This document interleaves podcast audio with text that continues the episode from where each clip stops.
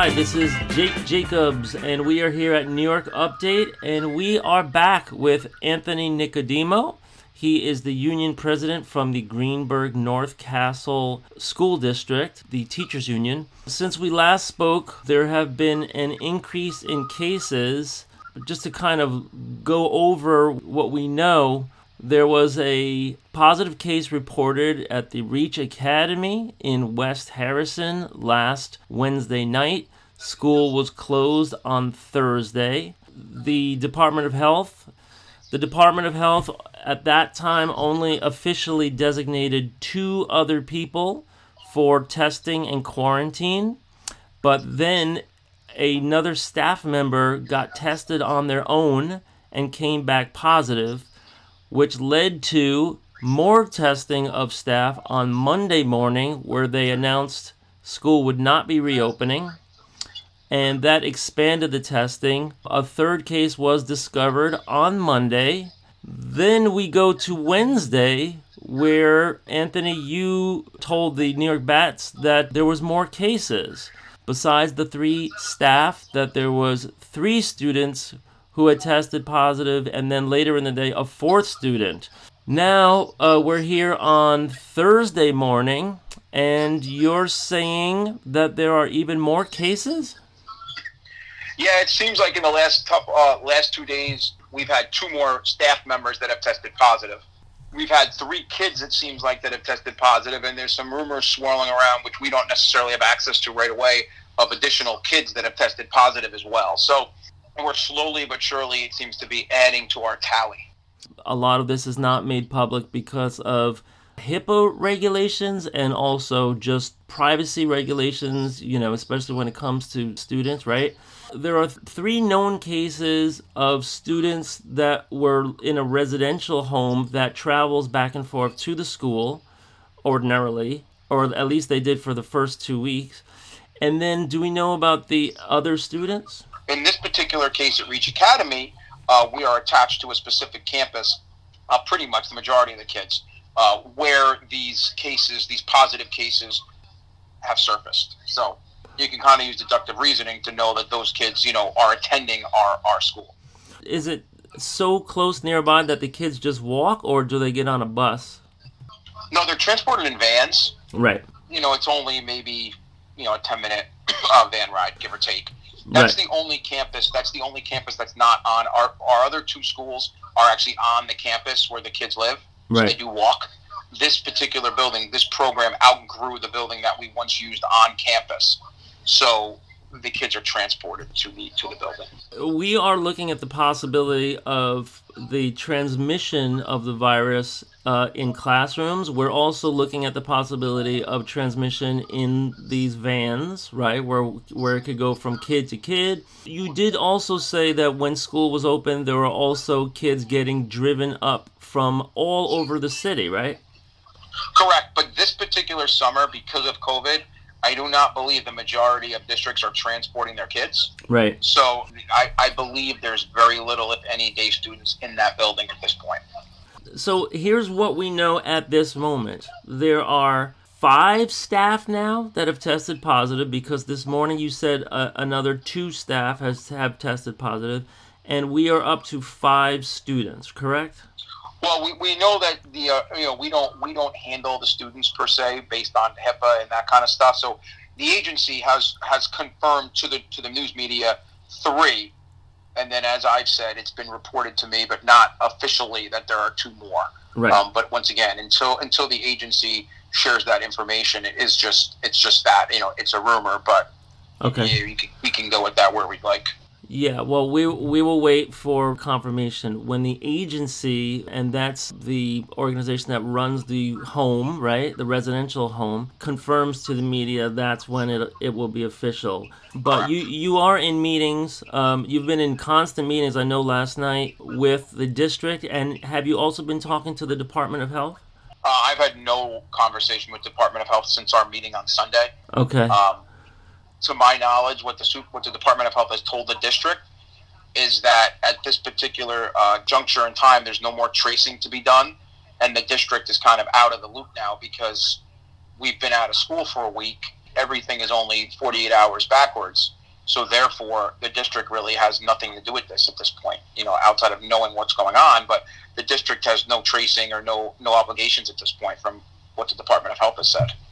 That's an interesting point because you know there's going to be a lot of teachers listening, and they they're going to want to know in New York City and around the state what the official protocols are when a teacher, when a staffer or a student tests positive in a school. Now you're saying the Department of Health only looks back 48 hours.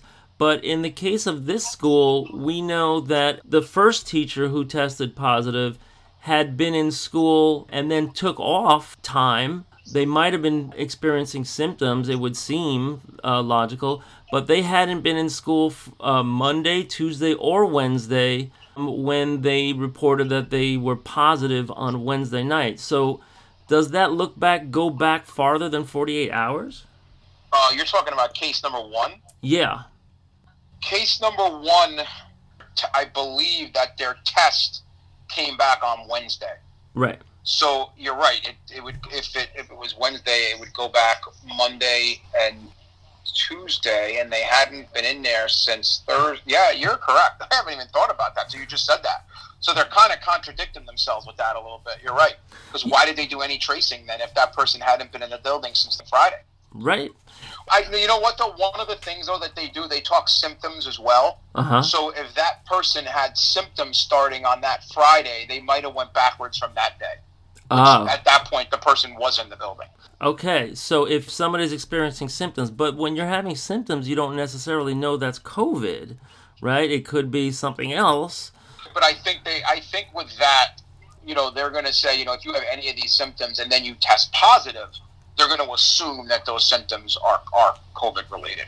We know that as soon as you learned of this situation, you and other uh, members from the union were requesting pretty widespread testing. And I'm, I know you had mentioned uh, about 19 potential people that were in proximity, including students and staff.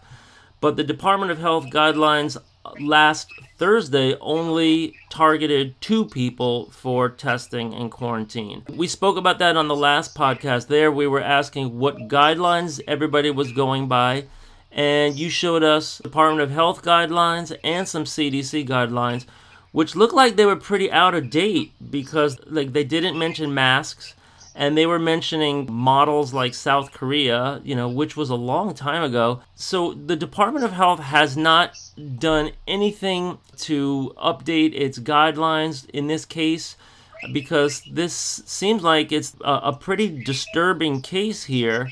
The first in New York that we know of, and it seems like the guidelines were a problem. It seems like only targeting two people when they should have targeted 19 could have tested and found more positive cases sooner. Yeah, based on the guidelines that we've seen and that the health department shared with us in our call on Sunday, it was clear that there was some kind of a breakdown here. You know, based on what proximate and, and close contact mean and all that kind of stuff. So, you know, we know that at this point. Um, NYSUT issued a statement just about a half hour ago on this as well. So, you know, we're still ramping it up on our end. Also, this morning I have requested to our superintendent that we go virtual for the last two weeks of summer school. Oh yeah. Uh, based on conversation with my members, and I've requested that that take place in all buildings. Right. While the state hopefully get their stuff together and try to make things a little safer for us. Now I'm not sure the superintendent's going to abide by that or not because I also requested that in June before this started. But I felt that at this time we have to make a statement. So my statement is to you know request that we remain virtual for the remainder of the summer. Right. And I know that you were also vocally in opposition to in person in the first place, but that the, the teachers union did abide by the protocols and tried to make it as safe as possible. And so it's kind of a case of like, I told you so, isn't it?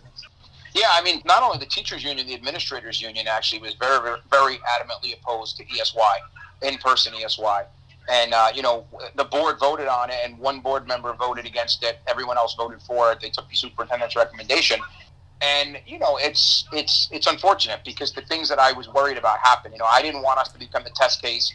I didn't want us to become the bullseye, and that's exactly what happened. another thing that has come up because again a, a, lot of teachers are asking me what happens if we open in september in my school and a couple days or weeks in there's a positive case it seems as though a teacher could self-report right the district doesn't have to tell anybody their identity and doesn't have to tell other people that were in proximity to an infected person until the Department of Health contacts them. But a teacher could go public with that, and that has happened in uh, the spring. So, do you know if any of these staff have reported being symptomatic? To my knowledge, two of the first three were were symptomatic. Okay. Um, two of the first three. The, the, the second case, I believe, actually had left and didn't come into school for a couple days because of this while they were waiting test results. So they, they have. I'm not sure the severity of it, but there was some symptoms involved. Okay, you say you're saying that the Department of Health is out of it now, and you were saying that there was testing going on as late as yesterday. Where do we stand right now with testing? Have all the staff been tested in the whole building? Yeah, well, I mean, no, but probably pretty close. Um, it seems like your testing yesterday was based on contact with case number 2 mm-hmm. So those people would have been tested based on contact, you know, almost a week before, because it's you know case number two, I believe, started symptoms like that Thursday, so they would have been traced back to Tuesday of Wednesday of last week. So everything's almost a week behind on this, which is pretty scary if you think about it. I mean, you're a week behind, and you know that's when we talk about these lags that occur. Yeah. And you know, the Department of Health right now, I think, is putting all the resources into us. They're not going to be able to do that in September when this takes place in 15 different school districts. Ugh. So I don't know how I don't know how this is going to work. But you know, from my knowledge now, after yesterday's testing, there's no more contact tracing involving the school because now there's no contact within the period since the school's been closed. So whatever the Department of Health is doing right now with the agency side of it, they are working on tracing with those students on whether or not they went home this weekend or whatever wherever they might have been, which you know I'm not privy to. Right. That's where it seems like this is this is at now. As the union chief, you've been able to get a lot more information on the staff side, but the student side, there is kind of like a layer of privacy because they are dealing with the agency. Another thing that you said that this was really taxing on resources was the the contact tracing. Once this was found out, and we're, we're talking about just the first case, you said that the administrator in the building had to spend hours and hours, if not days, doing the contact tracing and providing the names to the Department of Health. And then I suppose as that expanded, it just got to be like exponential. So, do you have any updates on how much of a burden the contact tracing time was on the administrators in the building? Yeah, I mean, I know, you know, just in speaking with my superintendent, you know, it was it was a whole day of contact tracing in each case. You know, it was a lot. Yeah. You know, getting class rosters, who was there, talking to them. I mean, it wasn't. It, it was hours and hours and hours of work to get that done. The other interesting piece is we have a couple of these members who do not live in Westchester County, uh-huh. and they're being told that basically the department at the Westchester County Department of Health seems to pass it off to wherever they live, whether it's New York City or Connecticut, and then they have to pick up the contact tracing from there. So that's another interesting layer here that hits because if you start passing it off to other health departments, where are they? What are their resources? You know, so it's an interesting dynamic of how this all works, the way they pass it off to where they live. Right, and one of the metrics for reopening schools is supposed to be that a region has capacity for contact tracing. Where I live here in Rockland County, they were hiring contact tracers, and my daughter actually applied. She was looking for work at the time, and they said that they were full. So it sounds like there's supposed to be these professional contact tracers. But in the case of a school, I mean, is it just easier that the principal does it because they have the lists and they have all the contacts already? And I, I don't think I don't think there's any other way for it to be done because when you're talking about what goes on inside a classroom, you're talking about kids. You need to have class rosters. Right. You know, there's no way for a contract tracer to have access to school records. Right, and so, attendance you know, records. I'm sure. I'm sure the contact tracer interviewed the positive case, but the initial list has to come from somewhere, which is which is the school. Uh, interesting enough, our labor relations specialist took the John Hopkins course on tracing, and he was pretty knowledgeable, and he was able to push back on the Department of Health on our phone call on Sunday. Yeah. And be like, no, no, no, no. This is this is not what we were told when we you know, when I went and got trained for this. Wow. So it's interesting to see the, the, the gaps that exist here. I, I'm very involved locally, politically in Westchester. You know, and even the deputy county executive tried to come back a little bit on Twitter and say, no, this is what it says. And it was, took two seconds for myself and a couple other BATS members to push back with the actual document that says, no, there's this says this. So which is it? And we haven't heard anything in the county since then, of course. Hmm. you know, Ken's a friend of mine. He's a Yonkers guy, and you know, it's not it's not a contest or a game. It's just, hey, listen, you know, we don't think that this was actually done correctly. It seems like there's some miscues here. That was Ken Jenkins, and and Twitter is a public forum. I think everybody was civil, but we were just trying to get answers, and he disappeared very quickly at that point. Um, so we're still waiting for those answers. As part of the contact tracing, if you know, does it extend to family members or household members once the person goes home and then comes back the next day? That means potentially everybody in their household is now in proximity. So, do you know if household members of like spouses of teachers or children of teachers were invited for testing? Not by the Department of Health. The Department of Health issue was very specific to the people in the building who had contact. I don't believe that they were offering it to anybody else. So they were advised then to go get tested on their own, but if you were a staff member, you were invited in for a free test on site, and there was even rapid testing going on, which you got back the results in just a matter of hours. So household members are on their own, as far as we know? Yes, I think they would have to get tested on their own. Right, okay, sorry, I know this is probably not your area of expertise. Yeah, I mean, I, I, would assume the Department of Health only offered it at our building and at, on campus to the residents. So we didn't invite all staff either. We just invited staff that was on the list. Right, and again, the list here, because you mentioned this before, there there's kind of a difference between the official designations of close contact and proximity. Proximity means you were in a bus together, you were in a room together Close contact means you were under six feet away, could be with a, without a mask, although masks are not specified in writing in the guidelines, and that you had to have been in that situation for more than 15 minutes. And so we have regulations that are on the books that kind of discount the possibility of somebody being in a room eight feet away from a positive infected person that would not cover them for quarantine or testing. And so that's still the guidelines that we're dealing with, correct? For close contact. Right. Proximity would be somebody that was just in the room. Close contact would be somebody that spent 15 minutes or more less than six feet away. Correct.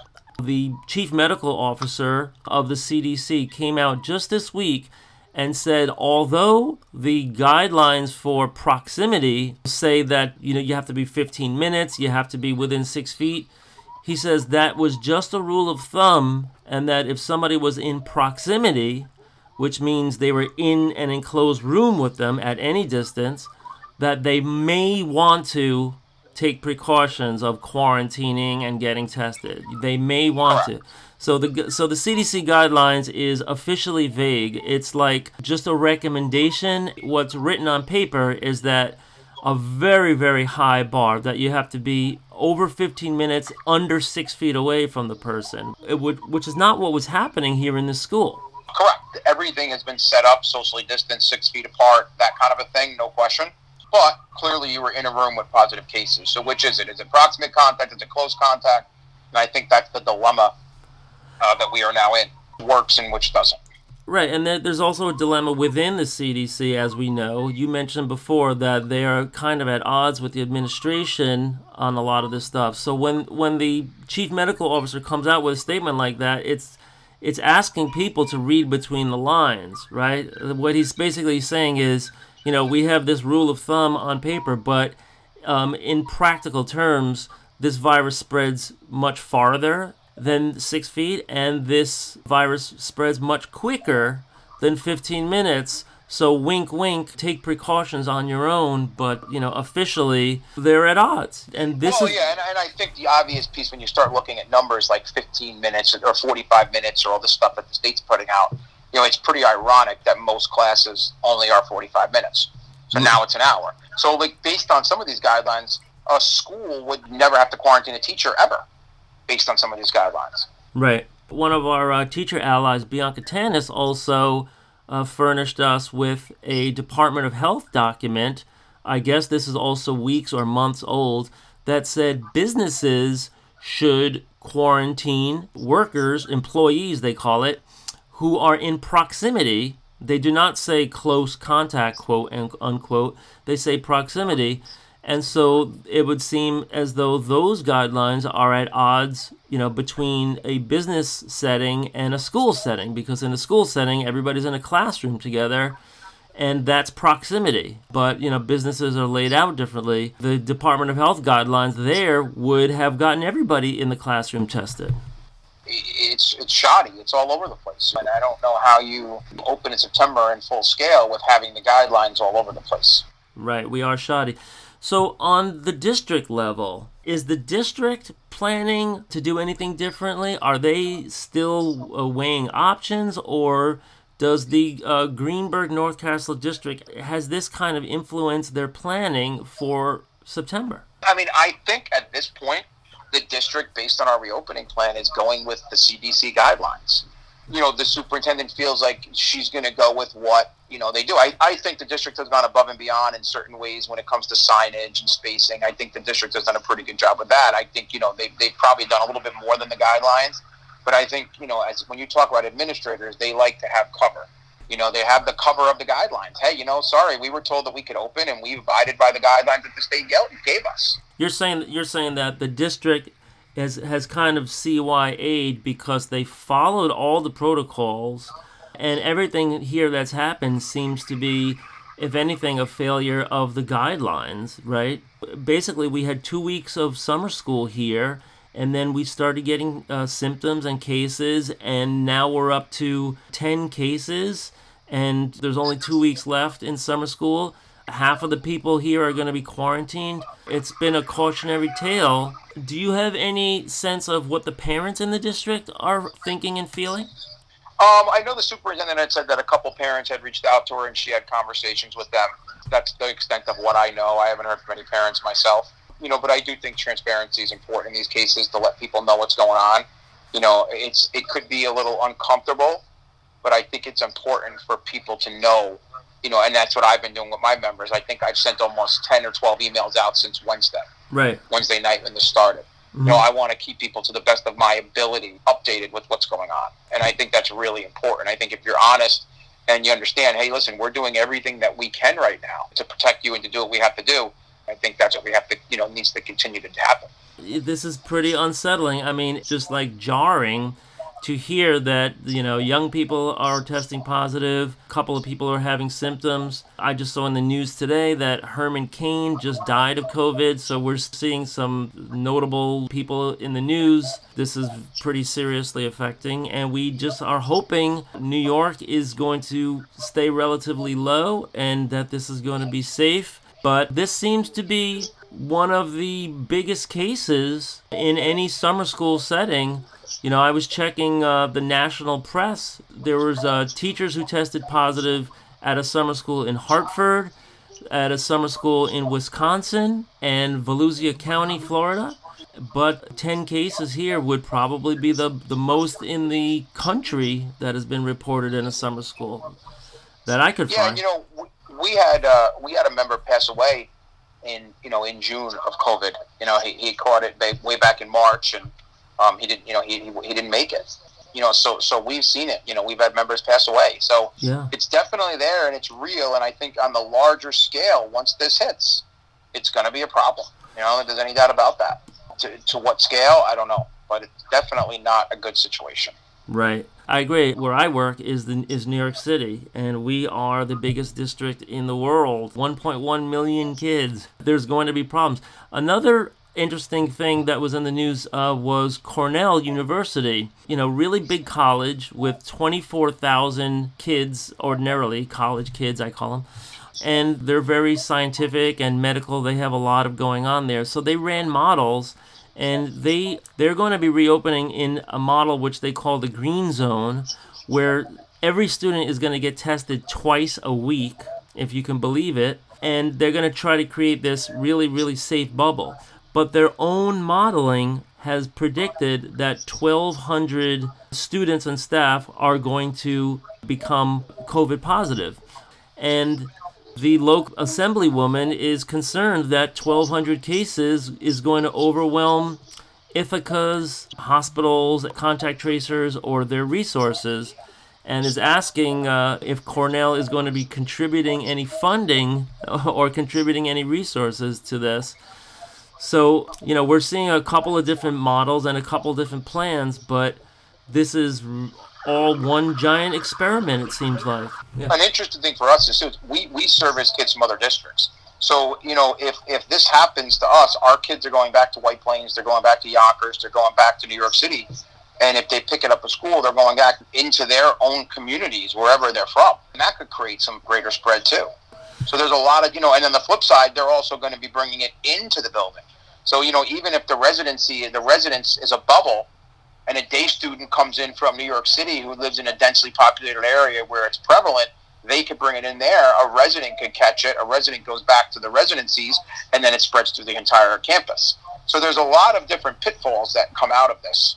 Yeah, and there's also delays, right? There's delays if somebody actually gets tested and they have to get tested on, you know, on their own, they might not have the results for days and days. You know, and that's happened here. You know, in the meantime, everybody else that was in proximity to them is going back and forth. It seems like, and I know this might be really hard to enforce, it's kind of the honor system, but we might have to ask students and staff don't go out and don't go to gatherings and don't travel. I mean, I don't know if there's any way to enforce that, but you know. It, I mean, remember something. We haven't talked extracurricular activities or sports or these other things that could be happening. The other thing is that some of these places are going to institute this easy scan thing, where they're not even going to scan their kids when they come in. They're going to do it on the honor system with the parents. So they're going to ask the parents to attend, uh, uh, essentially scan their kid in the morning, make sure their kid's healthy, and then they would enter it into a computer database that would then go to the school, oh. and that would be the way that this gets registered. So there's all kinds of crazy talk out there. We're staying with our own scanning process, but we have a limited amount of kids. You know, it's going to be really difficult for a building that has 5,000 kids to scan every kid when they walk through the door. Yeah, that's a, that's going to slow things down. Also, do you have quarantine protocols in place for somebody that comes to school and said, "Hey, I just got off a plane. I was just in uh, Florida." Yeah, we have four questions that are to be asked uh, when they walk the door. We had three, and we actually added that travel question after the governor put those guidelines in. Okay. And actually, on the first day of summer school, we quarantined two members for those reasons. Um, so we do have that, and then we also scan temperature scan. Right. Oh, so you heard um, of it? You heard of it before I did. Um, I heard of yeah, it. I heard it when the governor tweeted that list of states was the first I heard of it, which was only about two weeks ago. Well, Anthony, we really want to thank you for spending time and uh, uh, helping people understand what happened in this case, what happened in this district. Uh, you know, I hope nobody gets really sick. I hope everybody gets over it and that this is it and that doesn't spread any further. But it does seem like things kind of got away for a minute when you had positive cases and people not yet being tested. Yeah, I mean, you know, that that's the hope. I guess we're going to have to sit back and we're going to have to wait and see, you know, how this all plays out. And I got to think that at some point it will slow down just because we haven't been in the building. But where we go from here is the question. And then, you know, the health and safety of, of these people and their families over the next couple of weeks, the hope that they didn't spread it, you know, to their loved ones or to their, you know, anyone that they're around with pre existing conditions. Yes, exactly. And the fear, uh, buildings are slated to reopen, you know, and all at once, not just this one building, right? This limited pilot that you had going on here. You had 40 students, you know, so really want to thank you for taking the time, and uh, we'll, we'll be in touch. All right, good talking to you. All right, good luck. Thanks. Take care. Bye bye.